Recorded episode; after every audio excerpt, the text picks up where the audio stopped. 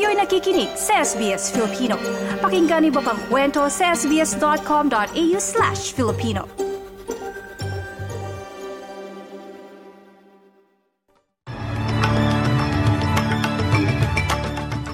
Sa detalye ng mga balita ngayong biyernes, ikadalawamput ng Pebrero taong 2024. Libo-libong katao sa Victoria, inabisuhang lumikas dahil sa bushfire. Publiko sa New South Wales pinag-iingat sa Legionnaire's disease. Mga detalye ng sakit, alamin. At mental health facility sa Victoria, pinagpapaliwanag dahil sa pasyenteng kinitilang sariling buhay sa mismong ospital.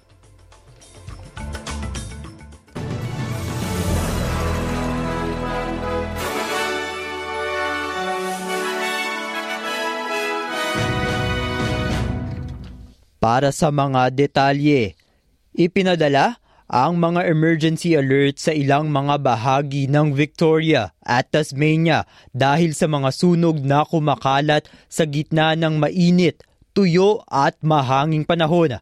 Binabalaan ng emergency services ang mga residente ng Victoria sa Ballarat at pati na rin ang mga residente ng Tasmania sa komunidad ng D na agad mag-evacuate. Sinabi naman ni Jason Heffernan, Chief Officer ng Victoria County Fire Authority sa ABC News na dapat kumilos agad ang mga tawaga Victoria upang maiwasan ang panganib. Uh, this fire is quite large. Uh, it is currently been experiencing uh, significant wind gusts and instability, and we do expect the fire size to continue to rapidly grow over the next hour or two. And residents in that area need to put their bushfire survival plan into action now. Have the Vic Emergency app with you. Uh, we will be issuing further alerts and information to communities around that, including communities up to and in around Beaufort. Samantala, naghahanda na ang mga komunidad sa, sa Northwest, Northwest Western Australia para sa paparating na tropical cyclone na inaasahang tatama sa estado ngayong biyernes. Ayon sa forecast, maaaring maging malakas ang dalang ulan at hangin ng tropical cyclone na patungong southwest sa Pilbara Coast. Narito ang iba pang detalye mula kay meteorologist Miriam Bradbury.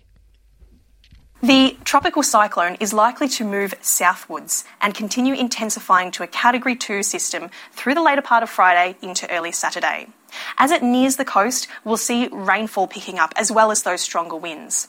Widespread moderate falls are possible, with the heaviest rainfall tied to thunderstorms near the tropical cyclone. It's expected to make a landfall sometime during Saturday to the south of Exmouth. As it makes that landfall, that's when we will see the most intense impacts. Destructive wind gusts up to 140 kilometres an hour are possible, and very heavy rainfall that could lead to flash flooding.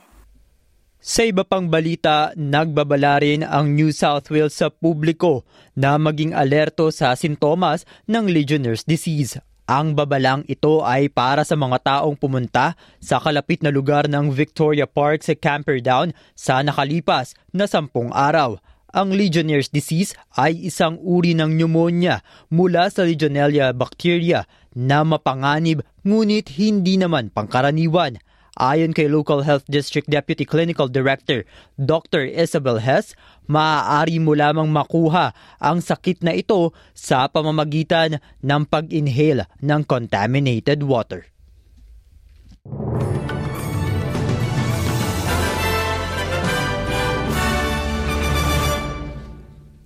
Sa iba pang balita, humihingi ng paliwanag mula sa mental health facility ang pamilya at mga kaibigan ng babaeng nagpakamatay sa mismong ospital sa Melbourne.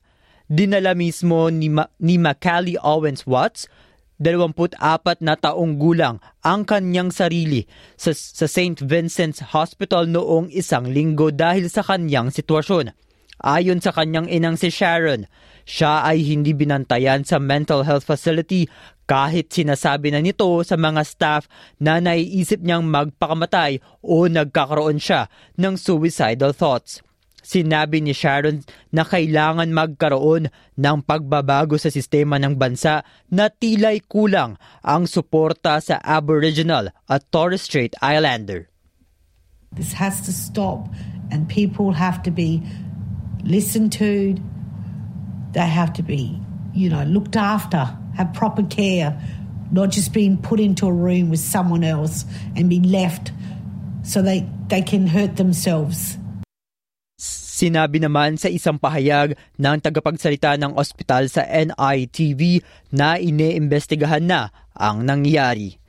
Samantala, ipinakita sa isang bagong ulat ang mga mahalagang benepisyo ng work from home setup para sa mga mga mag-iina ng mga bata nasa murang edad at mga nagtatrabahong may kapansanan. Ayon sa ulat mula sa think tank na Committee of Economic Development of Australia, ang dalawang grupong ito ay nakuha sa trabaho sa mas malaking bilang kumpara sa iba pang mga manggagawa simula noong 2020 sa mga trabahong sumailalim sa remote work transition.